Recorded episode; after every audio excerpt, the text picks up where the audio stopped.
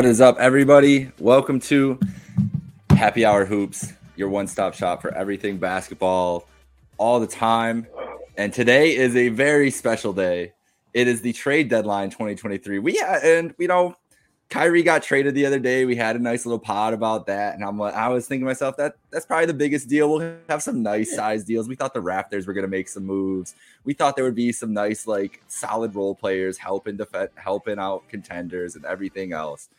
And then at 1.30 in the morning, Kevin Durant got traded to the Phoenix Suns. So we got we got a lot to get into because all those trades pretty much did happen, and Kevin Durant got moved in one of the biggest trades legitimately in NBA history happening overnight. Um, so Jake Micah here, as always, joined by Steve and our favorite guest here, Amari McPherson. Amari, I want to start with you here. What was your initial reaction and what are you feeling now after sitting with it for not even 24, 16 hours that Kevin Durant is a Phoenix Sun? I'll tell you what, it was it was a surprise to wake up to, right? I mean, I wake up at six in the morning for, for work happened at one o'clock, I'd had to do a double take. I'm like, make sure that you know I'm looking at the right channel. But I think it's actually good for both teams. I mean, the Suns have kind of been floundering in the West right now. I think they're what fifth maybe, and I think uh, Brooklyn could build if they want to around the picks and the players that they got back. Um, so I think it's a win-win for both. But I, I, definitely like what the Suns got. I think that will give them that boost that they need. Like I said, they've been kind of average right now um, to get over those teams in the West. The Grizzlies are struggling. We've seen the uh, the, the, Pelicans kind of fall after the Zion injury. So I think that gives them that boost that they need to. I'm not saying that they're going to get back to the finals, but at least make a, a push. Um, you know, in the in the playoffs right now, looking at a four or five matchup with Dallas. So I'm hoping that happens because if it does, those NBA scriptwriters need an Emmy because I will definitely watch every game, every, minute. So I'm excited. What about you, Stevie? I mean, I think I think to Amari's point, I think Brooklyn got a pretty good return, but this is this is crazy. This is a, a wild deal, one I didn't expect. And we talked about this on Tuesday, Jake, just a couple days ago. I was like, I think it's going to be tough for the Nets to trade KD, just because I thought it'd be a quick turnaround. We, we literally said at the deal. end of the pod, we talked about at the end of the pod, and we're both like, yeah, probably the yeah. summer, like it'll happen, but no right. way it happens. Now. Exactly. I was like, there's no way, and I I I gotta give the. uh the Brooklyn Nets credit for getting a pretty good package in return. They wanted Mikal Bridges. The Suns did not want to part with Mikal Bridges, and they made sure he was in that deal. Probably, you know, put the pressure on Phoenix to get the deal done, saying this is the only chance you're probably going to get to get Kevin Durant. And not only that, too, but we, we talk about KD going to the Suns, which is a monster deal. You got CP3, you got Booker, you got KD, you got the DeAndre Ayton but getting a pretty quality score off the bench with TJ Warren in that deal too, just kind of thrown in there. It's it turns the Huge. Suns into a legitimate contender in the West now. Where we said this was probably the last year where they were in that category, Jake, right? Where the window's closing quick. Not anymore. And you either got to do something crazy or you got to completely rebuild. And what did the Suns do? They did something crazy and they said, let's go get one of the best pure scorers in the NBA yep. with Kevin Durant. Because I'll tell you right now, if Devin Booker's fully healthy, if you if you think you're you're out of your mind if you think that team is going to get stopped offensively with Chris Paul dishing it to Devin Booker and Kevin Durant. I mean, that is a terrifying offense to stop. So yesterday, the Phoenix Suns' new owner walked into the building at 11 a.m. Uh, Mountain Time to start his first day as the owner, and by 11 p.m. Mountain Time, he had traded for Kevin Durant. I don't know if, if that if he gets if if it's not him as the owner, I don't know if that deal gets done. I don't know if this happens. Like the the confluence of events and timing that that has to come for this to happen, and Kyrie obviously all that stuff is insane. For me, the Suns, I mean, the West, I still think they're. I mean, I wasn't even thinking of them as title contenders without Durant. So now mm-hmm. they're officially in that conversation. For me, though, I think they are off rip the favorite in the West just because of, like you said, if Booker's healthy and Durant, if, if he is back to what he was when he before he was healthy or before he got hurt, they were seven on a 17 and two streak and he was shooting. Remember, I sent you the one tweet that he was shooting like 79% from mid range or something like that. It was something disgusting. And now he's on a team with the other two best mid range players. Like, one of the best mid-range players in the history of basketball and one who is well on his way to get there. This team is going to be able to attack you from so many different ways. And what teams in the West can really stop anybody right now, too? Like contenders. The Warriors. The Warriors are really the most interesting team defensively now at this point after the moves they made today and everything they kind of did. But other than that, the Nuggets and Suns, when those teams match up, track meet the whole time. Mavericks, you can throw them in that track meet situation too. And we're going to get into what the LA teams look like after this a little later, but I think they have to be in that conversation. The Kings, we know they like to run up and down the floor. Like all these teams, Grizzlies, the Grizzlies, Grizzlies, yes. As all these they're teams, not home and Jaren Jackson's getting 20 blocks a night, they're, they're running up and down the court. Everybody, all these, and the East is going to be the exact opposite. The top of the East now, the Nets gone. See you later. Cavs, as you and I, Amari, that was the best news of the thing I think for the Durant trade is that the Cavs can slot right back into that four spot. Hopefully, stay ahead of the Heat and everybody else, and the Raptors, whatever the fuck the Raptors are trying to do here. But the Nets are not as much of a threat there as much. But those top four teams in the East, if it's Milwaukee, Boston. Uh, Philly and Cleveland, it's going to be knockdown, drag out like 90 to 87 games. And it's going to be a polar opposites, it feels like. But for the Suns, for me, I just, I'm looking at it, Booker and Durant on the court together is better than any duo, maybe not named Tatum and Brown, but I still think I might even pick those two over those guys. I, am picking I those two over those guys. You could make the argument for KD and Booker. I mean, I'm the but guy he's not on the here. show today, Jake. No, no, no. But he's not no. here today. That's what I was gonna say. I'm the guy who also told Dunny to trade Jaylen Brown for Kevin Durant too, eh, for this exact reason to have just the two best players together on the court. Booker and Durant offensively, just I don't know what you do to stop those two. They could literally do whatever they want at all times well, if you're if you're ranking them, let's say they're fully healthy, right? In the playoffs, you're ranking them. Who would you want on your team? You got to go KD one, probably Tatum two, and then I think I'm going Booker three, Jaylen Brown four. Yeah, for the playoffs. I and think Tatum and Tatum and Booker are close though, man. And that's no, no shame to Tatum. That's no, that's where yeah. people need to put Booker. I mean, people lot people. I feel like the last year the narrative on Booker is just slowed down so much because of how they flamed out so poor and they mm-hmm. flamed out as bad as you can flame out. But man, like that guy in these moments, he's gonna be there. He, he's gonna be there the whole time. And now they have Durant. He's gonna be there. He's gonna meet every moment. Like in a playoff series, going against those two in clutch time, it's just gonna be such a challenge. What do you think, yeah. Amari? Like what what do you think they are title wise, West wise, like just big picture now? I mean, I'm I'm I'm still trying to like wrap my head around it because I'm I think for me just as a basketball fan I'm just excited to see what they could do on the court because just like Steve was saying you could literally do anything you want on the court. It's going to be buckets after buckets after buckets. So for me like I said they're they're making their case in the West right now. Especially you said with the Warriors they're they're kind of interesting right now but the, the Warriors are obviously not at the team that we thought they would be and they're terrible on the road as well. So I'm I'm not saying I'm counting them out, but I'm definitely not looking at them with the same eye that I was the past couple years.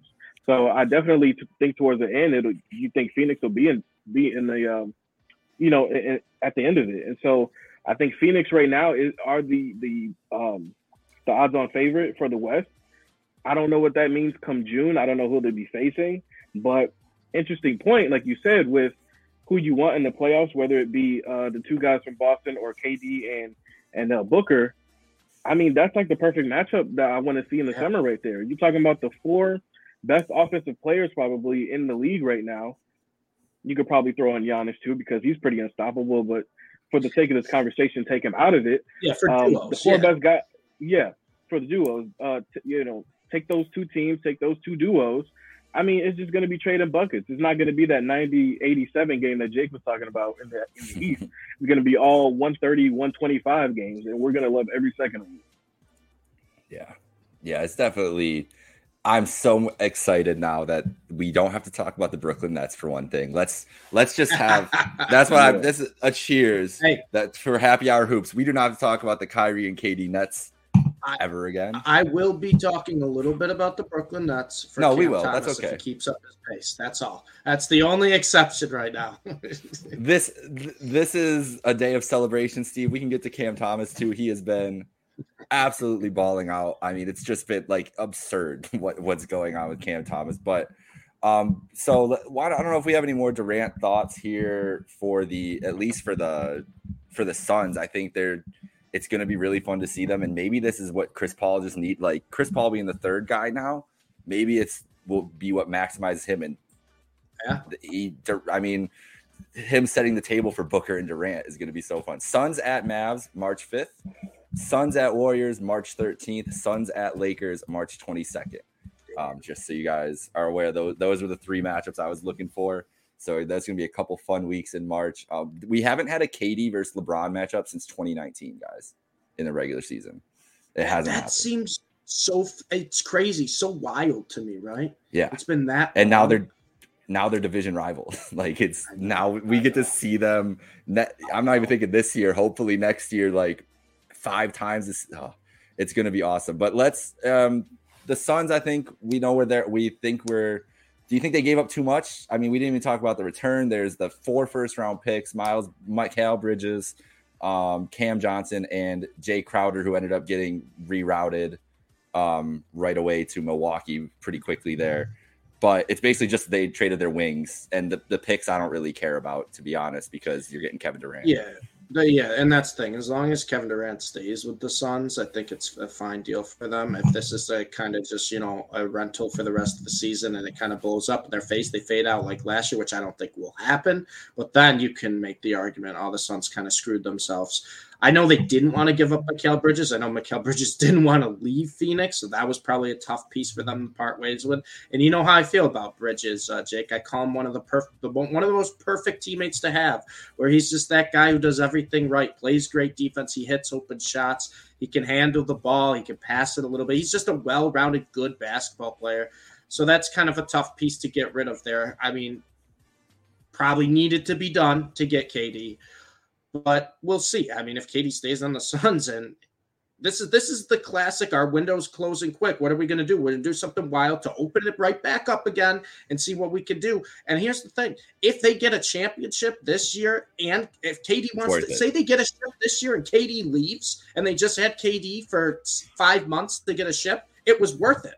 it was worth it because the whole thing for the Phoenix Suns here is doing doing the classic. Let's get a wild deal to get a superstar and just try to win now. They know Chris Paul's getting older; he's 37. Booker's dealing with health. We know the DeAndre Ayton situation hasn't worked out great, but this is like you know what? Instead of trying to fix all their problems at once, they're like, let's just go get the superstar and see if adding Kevin Durant can really help us short term. So I can't I can't say right now if it, they gave up too much because if you ask me right now, would I give this package up for Kevin Durant? I'd say absolutely. Every day. If you if you told me the championship window was starting to close and we got one last shot at it, and you say here's the package to get Kevin Durant, I go, all right, I'm doing that hundred times out of hundred because it's Kevin Durant. Well yeah, said. no, I agree. I don't I don't think they gave up too much. The only thing for me is that obviously we don't know look from being on the outside looking in, we don't know what it would have taken and obviously, I mean, if I'm the Suns, I would have loved it, Kel Bridges. I mean, imagine oh, yeah. that lineup with him on the floor. But like I said, we don't know. And so, to, to the point of the championship window, you mentioned Chris Paul. For me, I don't know what he's going to look like come playoff time. He's kind of been very below average for me. Obviously, we know he's getting older and he has those, yeah, uh, you know, history of injuries. But for me, that still doesn't count them out when it comes to the finals. I just don't know how Chris Paul is going to be. But even so, KD he still has what three years left on his contract. So even if it doesn't work out this year, you still got a little bit of time. Granted, we don't know what that point guard spot's going to be looking like. Plus, you keep your obviously your superstar happy in Devin Booker, who's only in his mid twenties. So you definitely extend that championship window as long as he's under contract. You have, I don't even know how many combined years they have together, but at least KD has three years left on his contract. Plus the yep. youthfulness of Devin Booker, who could still give you twenty five a night. Yep. And KD apparently want his preferred destination was the Suns. He left the Nets on good right. terms. They worked to where he wanted to go. So that seems good for him. And uh, Windy gave a little bit of a nugget there that apparently Kyrie is eyeing the Suns in the summer. Uh, so just oh, just God. just note just remember that. well, there's your there's Wendy your Chris Paul replacement, today. I guess, huh? Exactly. Exactly. there's a, there's a Kyrie, it is. Kyrie, KD, and Devin Booker and Phoenix. It sounds that's that's what Wendy was was sharpening mm. up, and I'm sure that I'm sure that that sure that it's bumbling around there too because uh, Kevin Durant and Kyrie tormenting LeBron for six months. well, look at you, look at you, Amari, because you are the king of segues today. Because let's go to the Los Angeles Lakers, who made the big splash last night. They traded Russell Westbrook. Um, yeah. and we'll get all these deals up in a second here. But so the first trade was Russell Westbrook um, in a three team deal. The Lakers acquired D'Angelo Russell, Malik Beasley, and Jarred Vanderbilt. The Minnesota Timberwolves acquired Mike Conley, Nickeil Alexander Walker. Great 2K player right there. Three second round picks. And Utah Jazz get Russell Westbrook, Juan Toscano Anderson, Damian Jones, and the 2027 first round pick from the Lakers. So they keep their 2029 first round pick. Didn't have to get rid of both in this trade. Um, the Lakers also make deals here. I'm going to bring up our little our little doc here so we can get a visual on this. The also made a little a couple other deals. Mo Bamba Steve's Mo Bamba is now a Laker for Pat Bev, who Pat Bev is Free, not. Mo Bamba is freed from the magic. He got he's he is freed. finally. did you see the Did you see the picture? He was like already moved out. Like he took a picture like a U-Haul and a mover. That guy was ready to go. Oh, he's like L.A. they treated I'd him. up yeah. immediately. Oh yeah, it's horrible. And, and, I'm happy mean, for Mo. I hope he has a role. I'm happy for him. I really am. I think he's got super high potential. You know how much I love Mo Bamba, and oh, yeah. to play with you know, arguably one of the greatest players of all time, to get him a lot of looks. I think it's going to help Mo Bamba. I really do. Yeah, no, I think the Mo Bamba trade is um, underrated. I think for what I think the whole everything that the Lakers did today just made and last night just made them more solid everywhere they really needed, like just some kind of depth. Right? They've got mm-hmm. playmaking now, then shooting in the guard when you, you have Russell, who's Russell's been playing great the last month, like a guy that wanted to get traded. Yeah. That's what he's been playing. Like all it, the crazy video of him in his rookie year, talk putting AD and LeBron in his all time starting five, and now he's going to be on the court with them. This guy is going to be motivated to perform, and just this, the youth that they bring back there. Malik Beasley is a knockdown shooter great who has shooter. tops. Who doesn't? They, he does not need to play defense with the lineups they're going to be able to out there, which is crazy to think because with Rui LeBron, AD, Bamba, Wenyen Gabriel, all these guys that they now have, like they have wings and they have size and guys that can can kind of switch. And Vanderbilt too, who was out of the rotation basically. Another guy size can play the four and the five. Like all of a sudden they have size, they have rim protection, they have some like length. Reaves and Christie like get knocked down to where they should be, like eighth and ninth men, but they're pretty good. Eight, nine, ten men on a team. Like this is not a team that when you look at the roster, starting lineup, whatever, whoever they decide to start and everything, they if they don't make the playoffs, I don't even think the play in. I think they should be a six seed. But if they don't make the play in and then make the playoffs, this is like mass point because this roster today is, I think, much, much, much better than it was the other night when we were that LeBron break history or make history and everything else. Much, I, so much, much better. better much better, and a much better shooting lineup. You look at a lot of the guys yeah. they gave away. Even though Westbrook struggles from the outside. Toscano Anderson struggles from the outside. Thomas Bryant, very inconsistent. Pat Bev, very inconsistent. And you add guys, Mo, you were just saying, he's a, what does Mo do great? He's a great shot blocker, interior defense, and he shoots the ball well from the outside. He's a great shooter. You add Mo Bamba there. D'Angelo Russell, a very good shooter, will help him. Malik Beasley, we just talked about. A great, just a pure scorer is what Malik Beasley is. I was joking when I texted my buddy this, but it feels like it, when you look at the Lakers, this is your typical 70 win 2K team. Where really this is. is just a team that's just gonna like the way they're built, it's gonna go 70 wins. And I like it similar to with adding Rui now adding Mo Bamba, it's a guy who's had so much potential. You know that everyone knows the name because he's got, you know, the size, they got the physical ability, Mo Bamba with the wingspan, Rui's athleticism, and it just wasn't the right fit in Washington for Rui, in Orlando for Mo Bamba. Now you get a chance to play with two of the best players in the NBA, LeBron James and Anthony Davis, and really see if maybe you can get to that potential that these guys had a few years ago. I think it's a great move there. You got D'Angelo Russell, who, like you said, Jake, is probably was balling out to try to get a trade and now gets to play in LA again with two of the best players that he wanted to always play with. And also, too, who was the one who was pissy about when LeBron broke the scoring record? It was AD because he wants to win. These are moves to win now. They're trying to help LeBron and they're trying to please AD. And I think these yeah. are moves. I, I give the Lakers a, one of the highest grades, I think, of any team at the deadline because I really like what they did, how they shaped their team. And this is coming from a guy who loves Russell Westbrook. And I think just never really kind of worked out there. But I really do like the way they shaped up this roster. This roster is a hundred times better than it was a few days ago.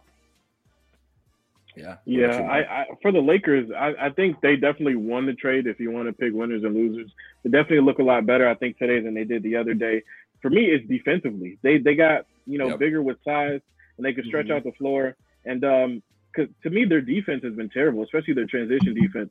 Think watching that Hornets game, they got a wide open layup off of a missed free throw. Like, how does that happen? Your defense is terrible. And granted, the Thunder are pretty excited offensively, but you should be beating teams like the Thunder when you have players like LeBron James and Anthony Davis. And they just did not look like they had it that night. Hopefully, down the stretch, look a little bit better. They're four and a half games out of the six seed right now, which may be asking a lot for the Lakers, even unfortunately.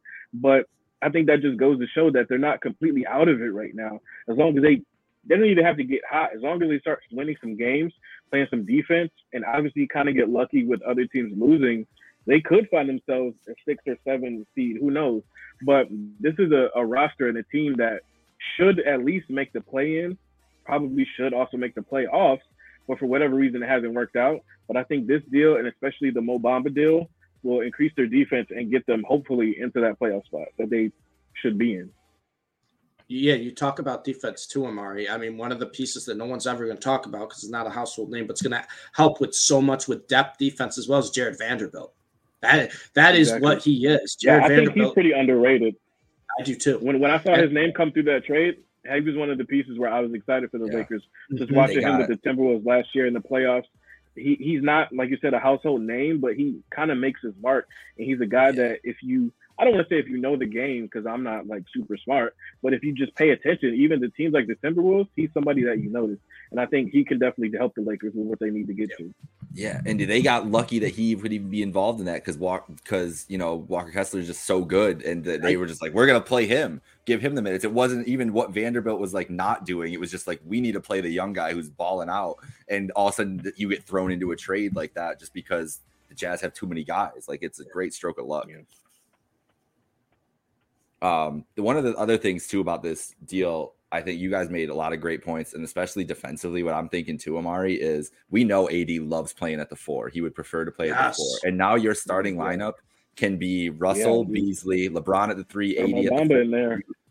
Mo Bamba, or or Yeah. Jarred Vanderbilt. One of those two Yeah. can be your starting five and be the five all game long, and AD can be back to where he feels most comfortable. He played great in stretches at the center this year. He doesn't like it though. And if you can play him, and if he's going to be effect more effective at the four and more engaged, they clearly need that with whatever was going on the other night and everything. And even be, beyond that, they need him as engaged as possible to start, like you said, winning these games, stringing games together, so they can put themselves maybe in the sixth position. But you look at the standings too, and I, it is a, it's gonna be.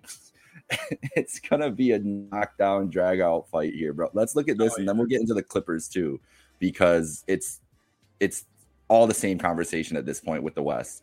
When you look at the Western Conference, like this is this is what we're working with for the playoff teams. Basically, the the Spurs and Rockets are tanking; they're out of it. The Jazz and Thun, the Jazz, I would assume, are going to start trailing off a little bit. The Tun- think so, Timberwolves a little bit, maybe the Blazers too. There, that was a weird couple moves today. I don't know. The Blazers are like the Blazers are so fucking weird, dude, because they just make trades that like they end up in the same spot. It's like, okay, let's trade Josh Hart. We'll get this first round pick back in Reddish, who's not as good as Josh Hart. But then we'll trade for Thybulle, and it's like, just keep Josh Hart. Like I feel Yeah. like he does the good things that both those guys do. What are we doing here?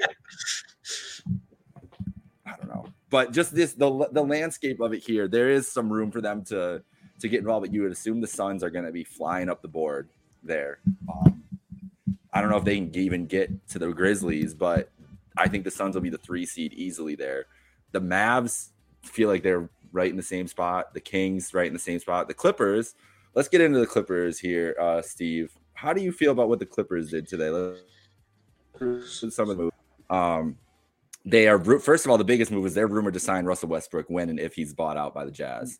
um, which would be a, a great move for the Clippers. I, I feel like they played a little bit of musical chairs today, I guess. I mean, I don't John Wall kind of wasn't really performing. He's out of there. They get Eric Gordon, who's a decent shooter, but Eric Gordon to me is just kind of an older Norman Powell, if that makes sense. Like he's just Yeah. very similar. They got a repeat there. I really did like the addition of Bones Hyland. I, I thought Bones Hyland was a great addition. I think Bones Hyland they got for a steal just for only two second for round nothing. picks from the Nuggets. I think that might What the been heck's up with all the second round picks today? We haven't Oh, dude, it was second, crazy second, round, pick nonsense. madness. It was second Oh round pick God. madness today. Dude, Everyone's doing my rebuild strategy where you accumulate the low round picks and then you just try to trade up with just Is a this two K? Are I we know. are we actually It good feels GMs? like we're at 2K, dude. No, but I look at some of their moves, and a couple of them were puzzling. I love the Bones Hyland. I think that's one of the best value moves.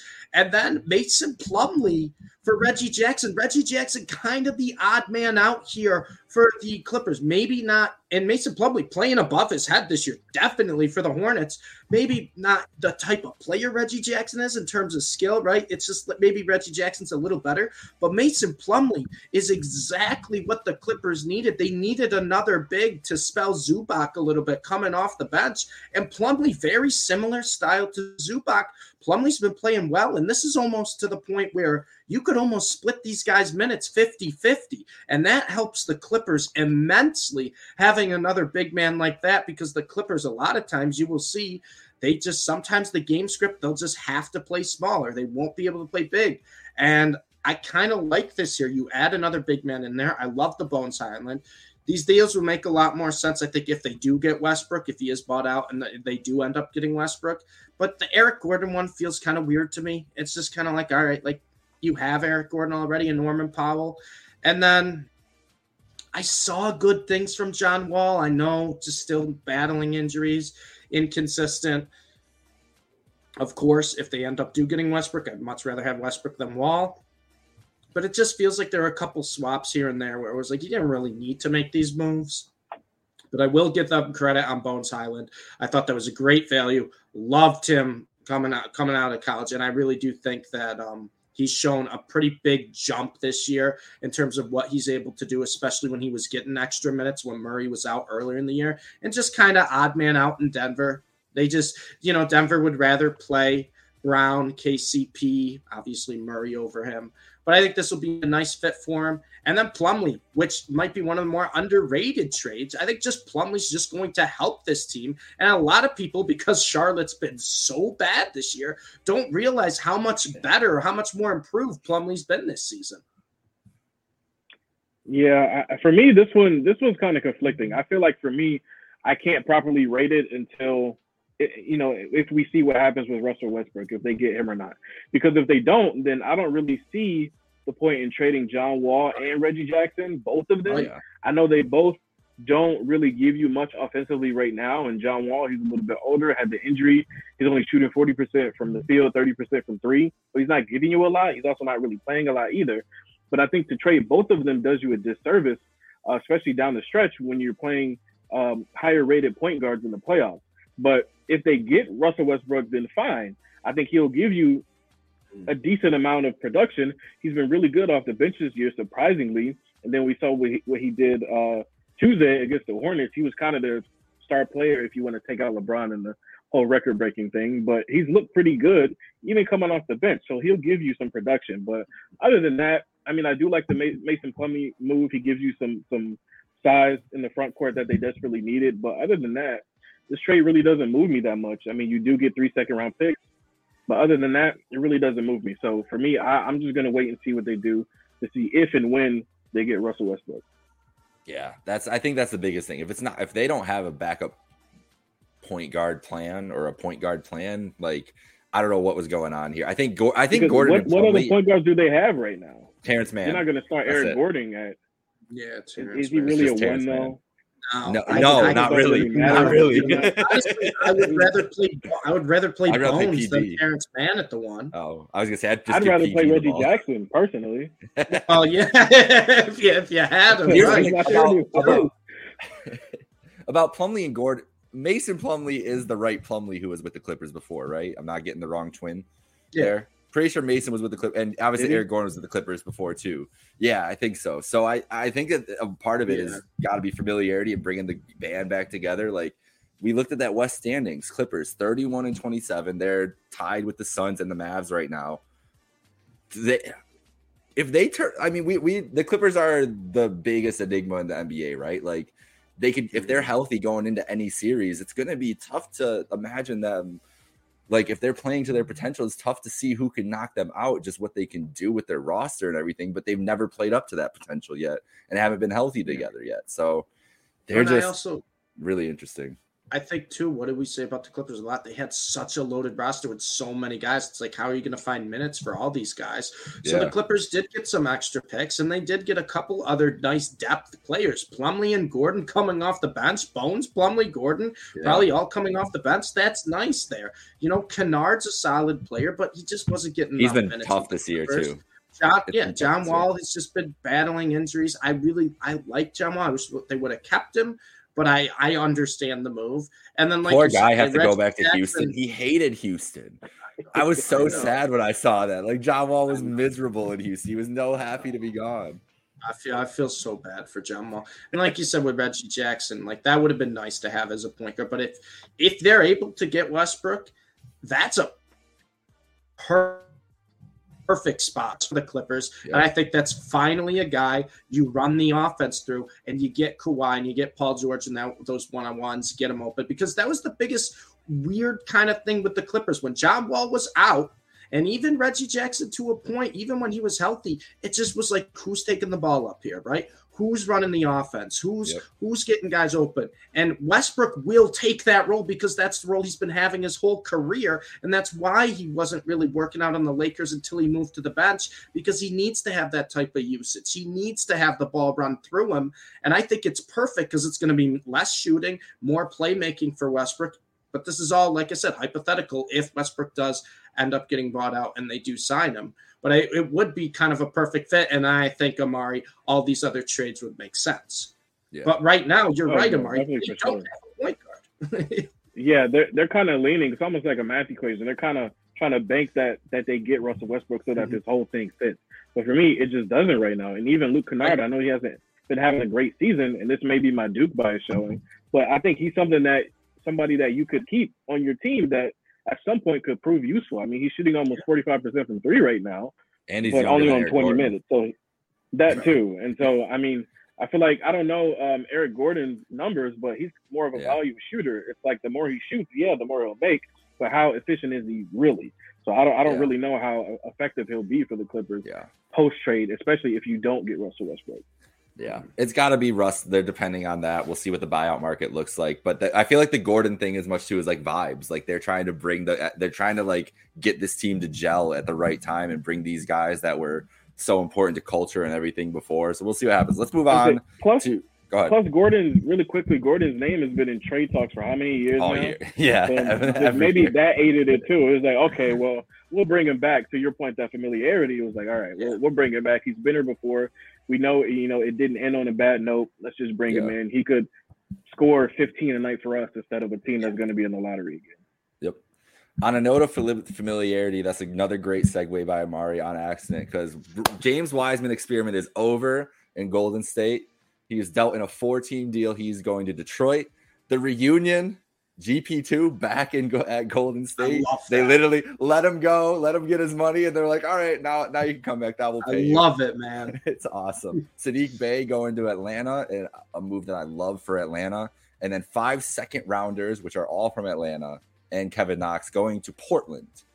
Um, that part of the deal, I, again, don't know what the fuck Portland's doing. I yeah yeah. Portland made no sense at the deadline. Portland made dude. no sense. They never make ahead. sense with their trades. Steve, take it any which way. What was your biggest impression from seeing this crazy four team deal? I mean, I, I think it was really cool to see Gary P- Payton back with the Warriors. Absolutely going to help him with defense. Absolutely going to help him with depth, with bench minutes. They needed to get rid of Wiseman. It didn't work. I have always believed in Wiseman's potential. Maybe a new spot will help him. And you know what? A young team like the Pistons, a young team like the Pistons that have a lot of, you know, a lot of guys. in Bro, the they have like seven centers. What is I going know on? it's it's crowded, but hey, maybe that's gonna make Wiseman, you know, start to care about basketball a little bit. Try to reach the potential why he was a top pick in the uh, I NBA say, draft a few years ago. a Cade and Wiseman, if Wiseman is like actually could be James Wiseman, a Cade and Wiseman pick and roll is It could horrifying. be lethal. But Yeah. we'll see. That's a big question mark. And you know, I love Sadiq Bey. I think Sadiq Bey just kind of didn't really fit in Detroit. He was in the starting lineup sometimes. Then he was coming off the bench. Then he was going to be like the six man role, and then he was just out of the rotation. Just and it felt like every other week it was just a different role for him. So going to Atlanta, I kind of like it there with Atlanta. Um, we'll see if he's more. I think he's going to be used more as a guy coming off the bench as like that six man role, secondary score. But that's what Atlanta needed. They really didn't have any of that. So I kind of like Sadiq Bey there it's a we it's a weird kind of trade because then you just kind of throw Portland in there. That's just like all right, like let's let's let's get a guy who hasn't really panned out yet and a bunch of picks. But I They like City didn't want GP2. Like, my favorite is Gary Payton on the Warriors. I think it's just a it, that's the type of defense they need coming off the bench, the depth there. And obviously, you talk about someone who's familiar with the team. Gary Payton played there. He won a championship. won a title last year. last year. It's So literally it's gonna be like he shows up to practice and nothing's changed. yeah. Go ahead, Damari. What do you think about this deal? Yeah, I, it's kind of a love hate relationship for me right now, and it both has to do with the fact that I'm a Cavs fan. So I do like this trade for the Warriors getting Payton back. He does add depth. He gives you that scoring boost if you need it, especially if Steph's going to be out for a while and you know be banged up with injuries. Um, so I do like that for them. I also do like Wiseman for the Pistons. Again, even though I'm a Cavs fan, I'm almost rooting for him to find that potential because you can see it. And when Steve was making this point, it almost reminds me of uh, of DeAndre Ayton, somebody that who Hmm. maybe had questions about his potential. You could see it, right? But was he really living up to that potential, especially on a playoff team like Phoenix? Um, hopefully he can he can get there. I'm certainly not rooting against him, but I do like that combination that Jake brought up between him and Cade Cunningham, who's obviously out for the season right now. So we're gonna have to wait till next year. But I don't know. I, I feel like that could prove to be a, a pretty entertaining duo in Detroit right now uh, for a team that's kind of been floundering since I mean the first LeBron years. I mean, really, they've been kind of bad for a while now. But um, the Blazers, I don't really know because what are you getting with Kevin Knox? Again, to the point where you're trading away Josh Hart and getting Cam Reddish. What is what does that really do for you? I mean, don't- you get the second. Why did rounders, why did they want Kevin Knox and Cam Reddish? Why That- do they want the old bad that does nothing. I- That I feel like you're you're doing yourself a disservice. You're worse now than you were 24 hours ago with Josh Hart and the second round picks. What is that going to get you? You got and I like. You- yeah, he's like good. But yeah, but I I mean, you're you're looking at it in the championship window in, in the aspect of, of of Damian Lillard. You traded away CJ, who I thought was the perfect running mate. I mean, I hated that trade when that came through. But you don't want to trade him. Granted, he says he doesn't want to leave, but you're also doing nothing to get him where he needs to go. You're in the West where you have to compete against both LA teams in theory. Golden State, Sacramento's the three seed right now. What are they gonna do? Dallas is always in it. Phoenix just got KD, so you're doing nothing but making yourself worse because you're always gonna be either a first round exit or in the lottery. That does nothing for you. So for me, the highlight is, is the Warriors and the Pistons. I like the trade that they did and the pieces that they got. That's going to help them down the stretch. So uh, just kind of wait and see on that one. yeah, we'll see, man. I, it feels like it's got to be something. They, I hope there's something in the plan in the summer. Unless or they something that they're parlay it. Unless they parlay him in another deal with these second rounders or something, but Yeah. Yeah, I don't I don't really know. This does nothing for you this year. So maybe we'll have to wait and see till, till and the draft to see if they package him for something. But even then, what are you gonna get? I mean, this is no disrespect to Kevin Knox, but it's Kevin Knox. You know, Yeah. I mean, the guy that you just traded is better almost combined than the two guys you just got. That's what I'm. That's what I was just gonna say. Josh Hart's the best player out of all the people that we've mentioned, and why they should have kept him. Like, then he's gonna be awesome. He's gonna be awesome on the Knicks, and New York is going to love Josh Hart. Like the Knicks came away with such a winner, and I was when I saw that trade, I was like, why? Like, what are you trading Josh Hart for right now? That makes literally no sense. And like I said, I like Thybulle, but Thybulle offers literally nothing offensively. And then you brought two inconsistent offensive guys in Knox and Reddish in to supplement what Josh Hart was doing for you. It's just it's weird. They got Jerami Grant who's expiring to like this like they have I don't know what their what their deal is and I don't they these are the trades they always make every year though. You're just like what is Portland kind of actually doing right now? So, I don't know. Um, do you want let's get into the the rest of the major trades for the contenders today. So we touched on the Thybulle trade. Um, Thybulle going to the Blazers. Um, the Hornets get Svi Mykhailiuk second round picks and somebody else in there. I can't remember who the third person was in there. I didn't have it marked down. And Jalen McDaniels going to the Sixers, which I think that's a great trade for the Sixers. I mean, Jalen McDaniels, Thybulle, they they were basically they could they didn't want to play Thybulle anymore. They just couldn't stand that he literally couldn't do anything offensively. And when you have a guy like PJ Tucker who is averaging two points a game or whatever he is. Like you really can't afford to have two of those guys. Jalen McDaniels ain't gonna bring that defensive juice, but he is going to try to jump out of the gym and dunk on every single person. And I think that's exactly what they needed from a wing, not more of what Thybulle. So I like that. A couple of these other trades, and then uh, I'll bring it to you, Amari, to talk just whichever one you want to talk about. The Nuggets getting Thomas Bryant was a solid backup for for Jokic there, and obviously the Lakers with bringing in Mo Bamba, that was easy for them. And maybe they were just like, bro, why were you trying to call for the pass when LeBron's breaking a record? Like he legit looked like he thought he was getting a look, but whatever. Oh yeah, um, the, yeah. back it up, got the hand. yeah, you're not getting the ball. Sorry, sorry, sorry. You, are li- literally. Doesn't matter how much of a mismatch it is. You're not. He's not Bron, looking at you. Bron looked at that yeah. picture and he went to Rob's office and he's like, "Hey, get get. What is this guy doing? Get him out of here!" Like, Bron needed to turn into Kobe at that point. You're asking for the ball right now? No, you're not getting. It. Sorry. Um, Mike but, um, Muscala going to the. Yeah. I got two more. Mike Muscala going to the Boston Celtics, which is I love that move for Boston. Um, Jakob Poeltl going to the Raptors. He's back there again.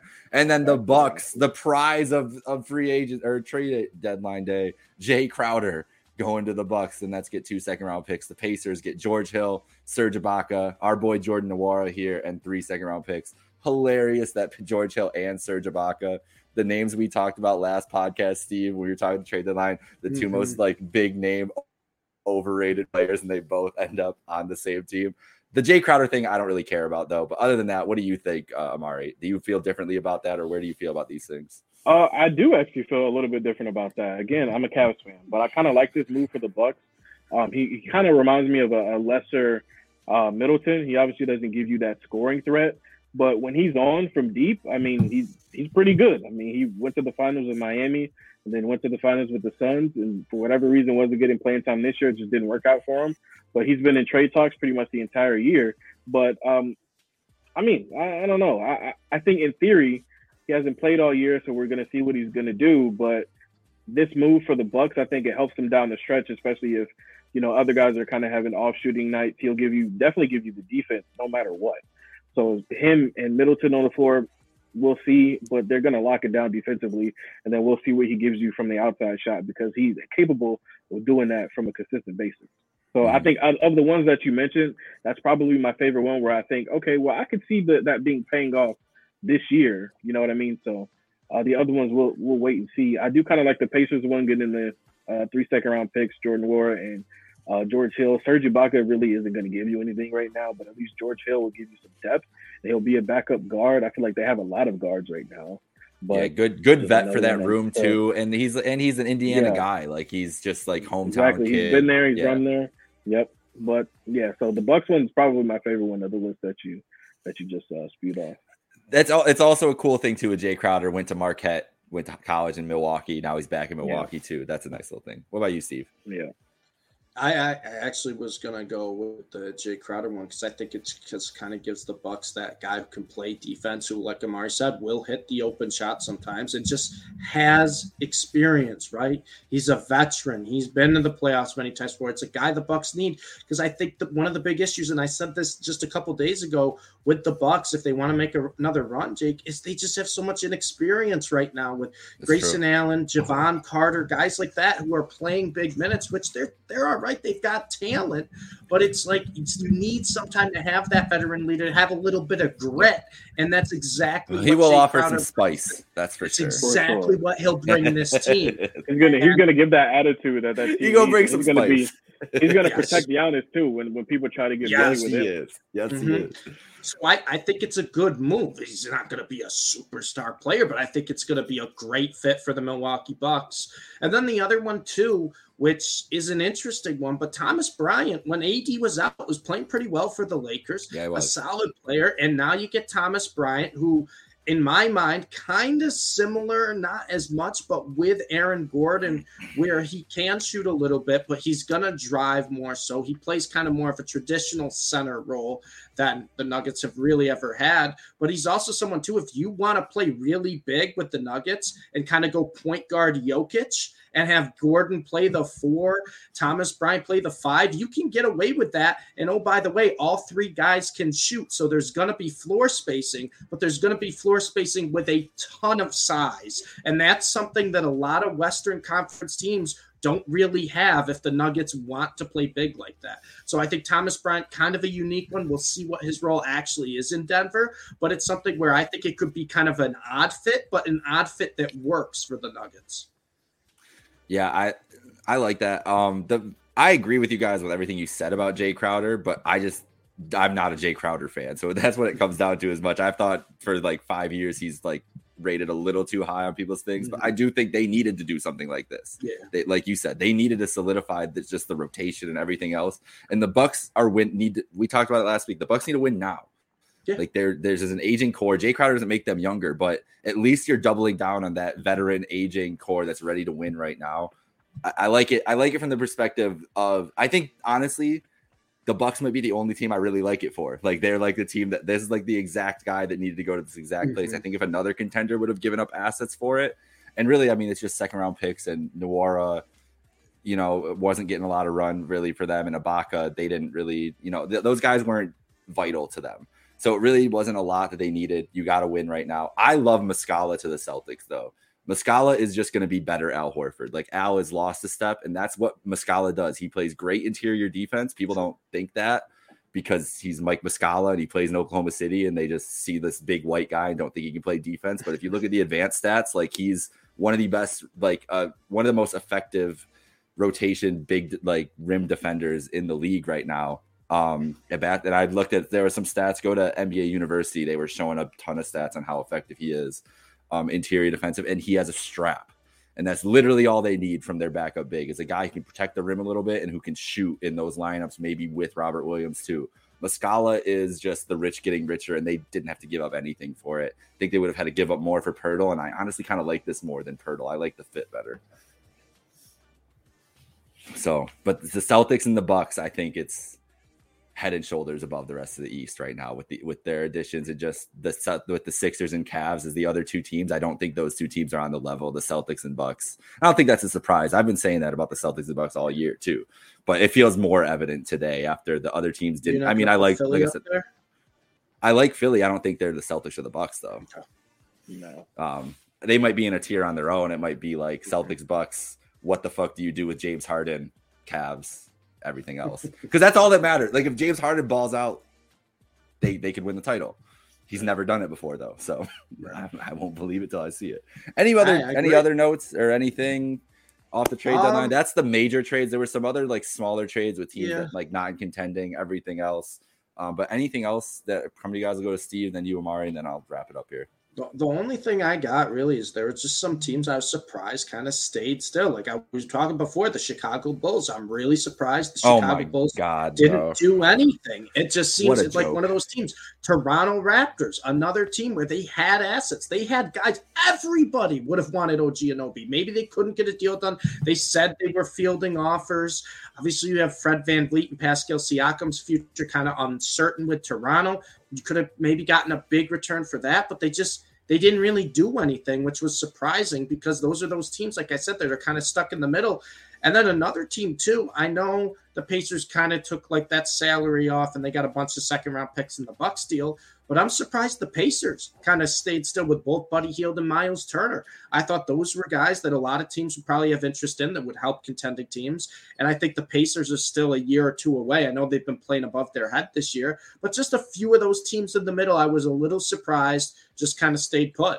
And like I said, there was always going to be that one deal that we were shocked that happened. And it was Kevin Durant when I woke up this morning. So I did get what I wanted. I wanted the one shocking deal and didn't expect it to be at six in the morning, but here we are. But I was really kind of shocked that there were a lot of those teams in the middle tier that just kind of stayed still. And I think it's going to hurt them at the end of this year and going forward.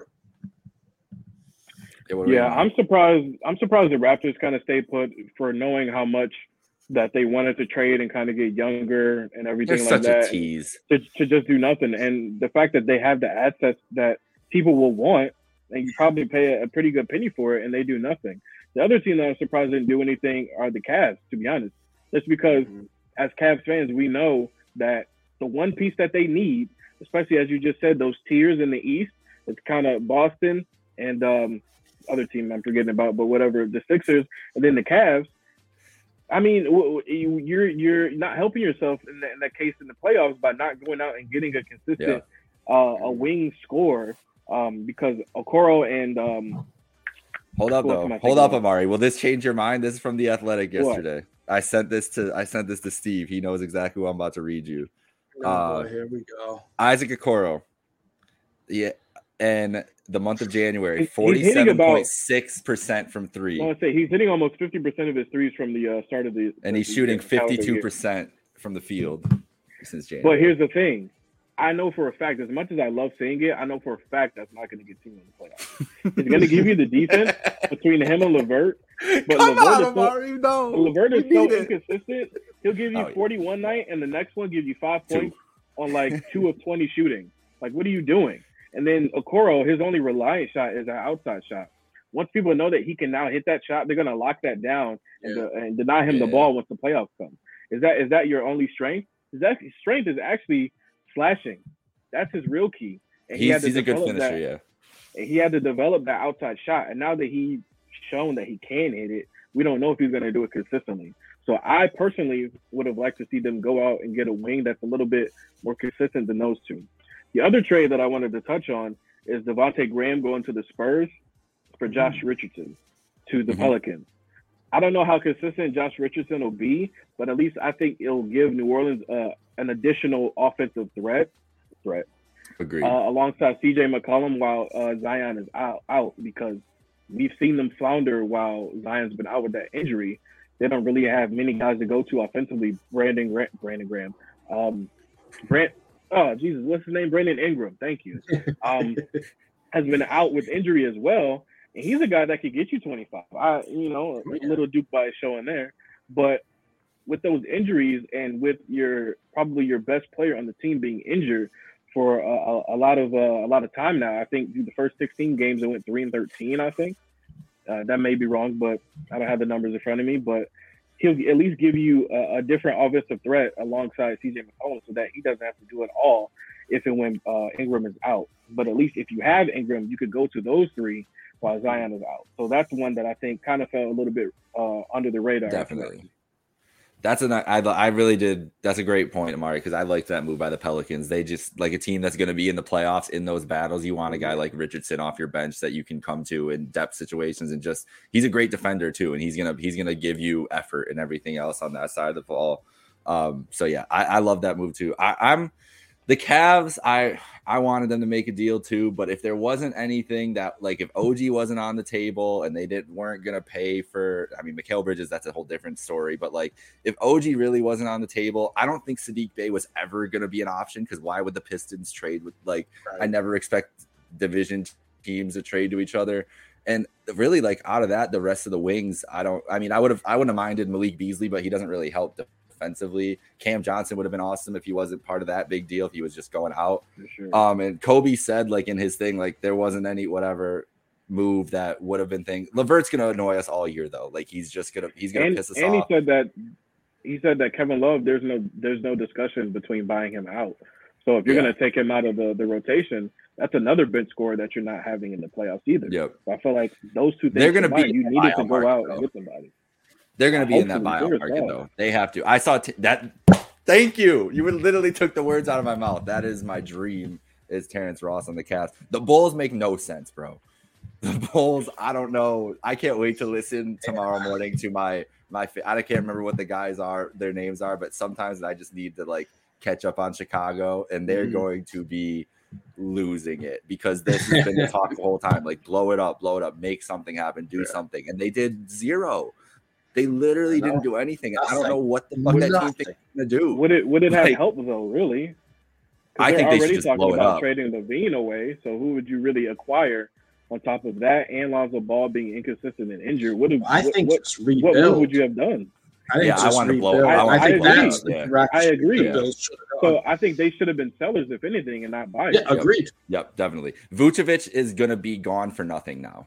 Like I don't know if they could have found a deal, but they could. I would have taken five second round picks for Vooch. Like at least it's something. Like not, there's going to be nothing. and not for nothing, Demar's 33. Like Demar's getting up there in age too. Uh, it just I was shocked the Bulls Tough did. That's the one team I was shocked did nothing. Because at What least for say- Toronto, you're like, all right, the guys are somewhat younger. They could still probably get something for him at the end of the year. Well, they can sign and trade. They can sign and trade both VanVleet and OG in the offseason. Agreed. So like whatever's there. And Toronto maybe with adding Poeltl, Toronto might have be like we could we could contend in the East like with our roster. They seriously might be thinking that. I don't think that, but if you look at like the way that they think that about themselves and the Mm-hmm. team they put on the floor and how like think of how hard they were to play against last couple years with the Celtics and all these other series and everything. I- It's not out of the realm, and I, I Masai, I, No. I credit him for wanting to keep those guys together and, and keeping that flexibility. So I like the Poeltl move a little bit and there, not only but that, I mean, Scottie Barnes is the, probably the best month of his career has been this past month. He's been balling out, Yeah. and Pascal has, I think he's averaging like 25, 7, and 6. So, yeah, I mean, we'll see. But I just, I don't know. I, Toronto just, it's just a if weird, it's a weird if spot. if Masai is convinced that they're better than the Cavs, I see why they did that, and he might be, Okay. and he might Yeah. have, and you could you could convince yourself of that. I think if you wanted to be a Raptors fan and think that, go ahead, but you don't got Donovan Mitchell, so good luck with that. Um, There you go. the Knicks, I like, I really love the Knicks getting Josh Hart. I said it earlier too, though, but I think he is great move. perfect. I mean, that starting lineup now is that's a pretty damn good line. If you put him, Brunson, uh, RJ, Randle, Mitchell Robinson, I, I really like that starting lineup, and that's the nicest thing I'll say about the Knicks. The rest And of the it's Brunson, your point guard that you got this year that's been playing his best year of his career, getting his college teammate back. You saw the reaction video where he he was was elated that they got Josh Hart. So I think that's a great fit. And sometimes too, maybe that helps Josh Hart a little bit. Now playing with the guy you played in college, your point guard, who knows? Yeah. That's that's awesome. I saw Josh Hart's tweet too, and he hit he added him and Mikal Bridges, all the former Villanova boys, at dinner soon. So good for that to get them get the boys back together in New York City. Like that sounds like a good time. Yeah, but I think that I just yeah, I think it's good for Josh Hart. Love it for the Knicks. Um, I think they're gonna love him, New York, and everything else. Any any other final thoughts before we go here? I think we're all set here on the trade Yeah, deadline. uh, the Bulls ahead, need Mark. to tear it down. The Bulls need to tear it down and build around Alex Caruso. Um, if you also want to talk about uh, the, the starting lineup in New York, I know this is NBA, but can we talk about the WNBA because the New York Liberty right now, yes, their yes. lineup is looking scary. I'm calling for It's- an Aces Liberty Finals in the summer. Oh, But you're shit, bro, the Aces- the Aces- speaking my- Hold speaking my on, no, no, no, no, no, no, no. Screw your cheating ass team, Steve. No, they Oh, should what? break The them up. Give, give, bring Oh, Candace back to the Chicago. Aces. Them cheating. No, I, I know he loves the the Aces Aces. though. That's So do the I. Aces here. Yeah. Oh, yeah, Don't yeah, they're hate the cheaters. Aces. What you, what you, you Candace talking about? Parker, come on. Top Yeah, he paid. He paid her with some. He paid her with some Vegas I don't- casino chips or something I under don't the table. care. It's some I don't bullshit. care. You know what? have- You know you what? have Good, good. players. Good, Good. good, good for them because WNBA players No, they aren't should paid be getting enough. So paid. good. They should be getting paid. Good, good for Yeah, them. I'm first happy. off, I- I secondly, love Mark these Davis for it, two, these two super team juggernaut teams are going to help immensely grow the game Dude, of the WNBA. Dude, what are the? And I want. I'm so excited to see what the ratings are for the Oh, first I- A's. dude, I know. Liberty. It better be like ESPN, like Friday night. Like they better give it the whole thing because I think they could get like million million viewers, like more than like They- hockey, baseball, national games, and they and could, that's that would be that's huge. what you need.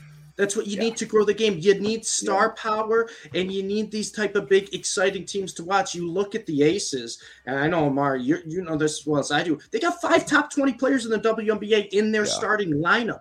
You got Kelsey Plum, who was a first, the first. First all team, first all team, and was the second leading scorer in the league last year. Obviously, she's my favorite. You got Chelsea Gray, who was just a monster Amazing. Playoffs last year. Unbelievable. I mean, she was cold blooded in the final, in the Mhm. fourth quarter, the final two minutes of every She was game. shooting the lights Yeah. out. She couldn't miss it in the playoffs. She, she No, could not couldn't miss. miss. You have Jackie Young, who was the most improved player in the WNBA last year. A'ja Wilson, who was the MVP and the Finals MVP. Won another Then you had- MVP.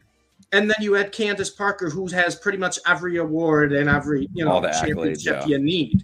And you Yeah. add that into that team right there, you've got potentially, if you want to go with Kelsey Plum, A'ja Wilson, and Candace Parker, three potential top five players in the WNBA on the same team. Yeah. And But Jackie Young and Chelsea Gray's the other two are very, very good with Chelsea Gray probably being top 10 and Yeah. Jackie Young probably right around in the teens. I mean, I this think team the- is insane.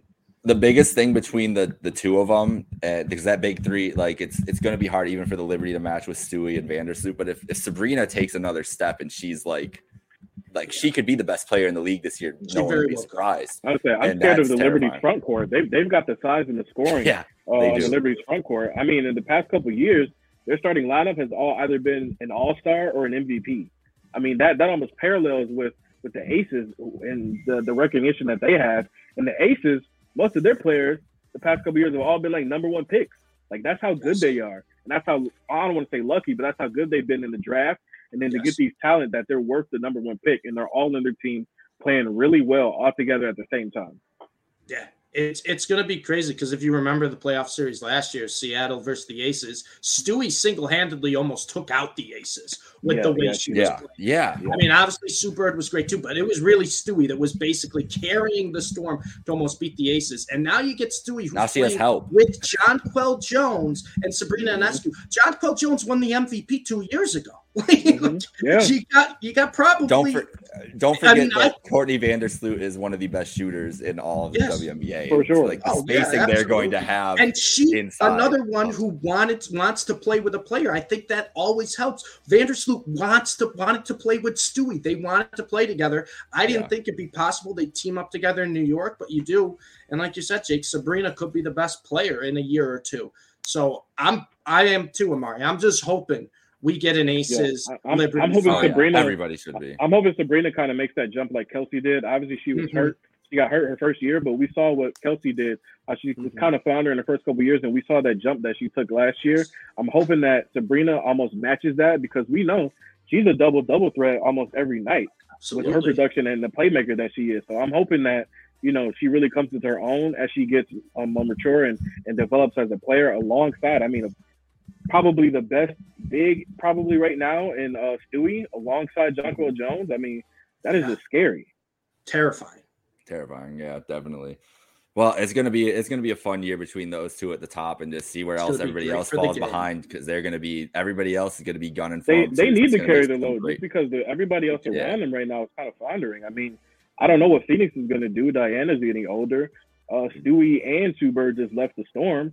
I mean, I don't know what else you're going to do. I don't Chicago's think the, done. um, They're- Yeah, I don't I was just gonna say we're Yeah, ta- Chicago's had two taking for people Paige. Everybody's taking for Paige at this point too. That's gonna be the problem. Connecticut. I Connecticut. was going to say I don't think Connecticut is going to do much. They just lost Right. Jonquel, even though they were in the playoffs two years ago. I don't really see what anybody else is going to do outside of those two teams. It's gonna be a lot of tank. If if Paige Bueckers cut whenever she comes back, she looks like she's supposed to be. It's just gonna be taken for for her. I think. Caitlin. Clark too. and Caitlin Clark Don't too. forget yeah. about Caitlin Clark. Yeah. She's unbelievable. I don't. Is, is Caitlin Clark gonna leave though? Because I thought she wasn't she gonna come out know. last year and then didn't. I don't know, but ah, she's putting up buckets like Kelsey right did in now college. in the draft class. Okay. All right. I would hope so. But yeah, it's I mean, there's there's definitely it's an interesting year because the, like you said, those two teams are so stacked that it's gonna be a it's gonna be a big draft class coming into. We'll see what happens with some of these teams. Probably the best draft class in a while for the. Yeah. I mean, this is a loaded draft class. So it's gonna be fun. All right, guys, let's get out of here. Thank you, Amari, for joining. As always, thank you, Steve. Follow us wherever you get your podcast. Follow us at Happy Hour Hoops One and follow us at Trainwreck Sports. Have a great night, folks. Uh, we'll see you next week. No more, no more craziness. We're not gonna miss nothing. We'll see how it looks over the weekend. All over. Um, and ne- next week we have All Star, so it'll be a, it'll be a fun Yes, week. We'll think of something fun for All Star. So have a great night, folks.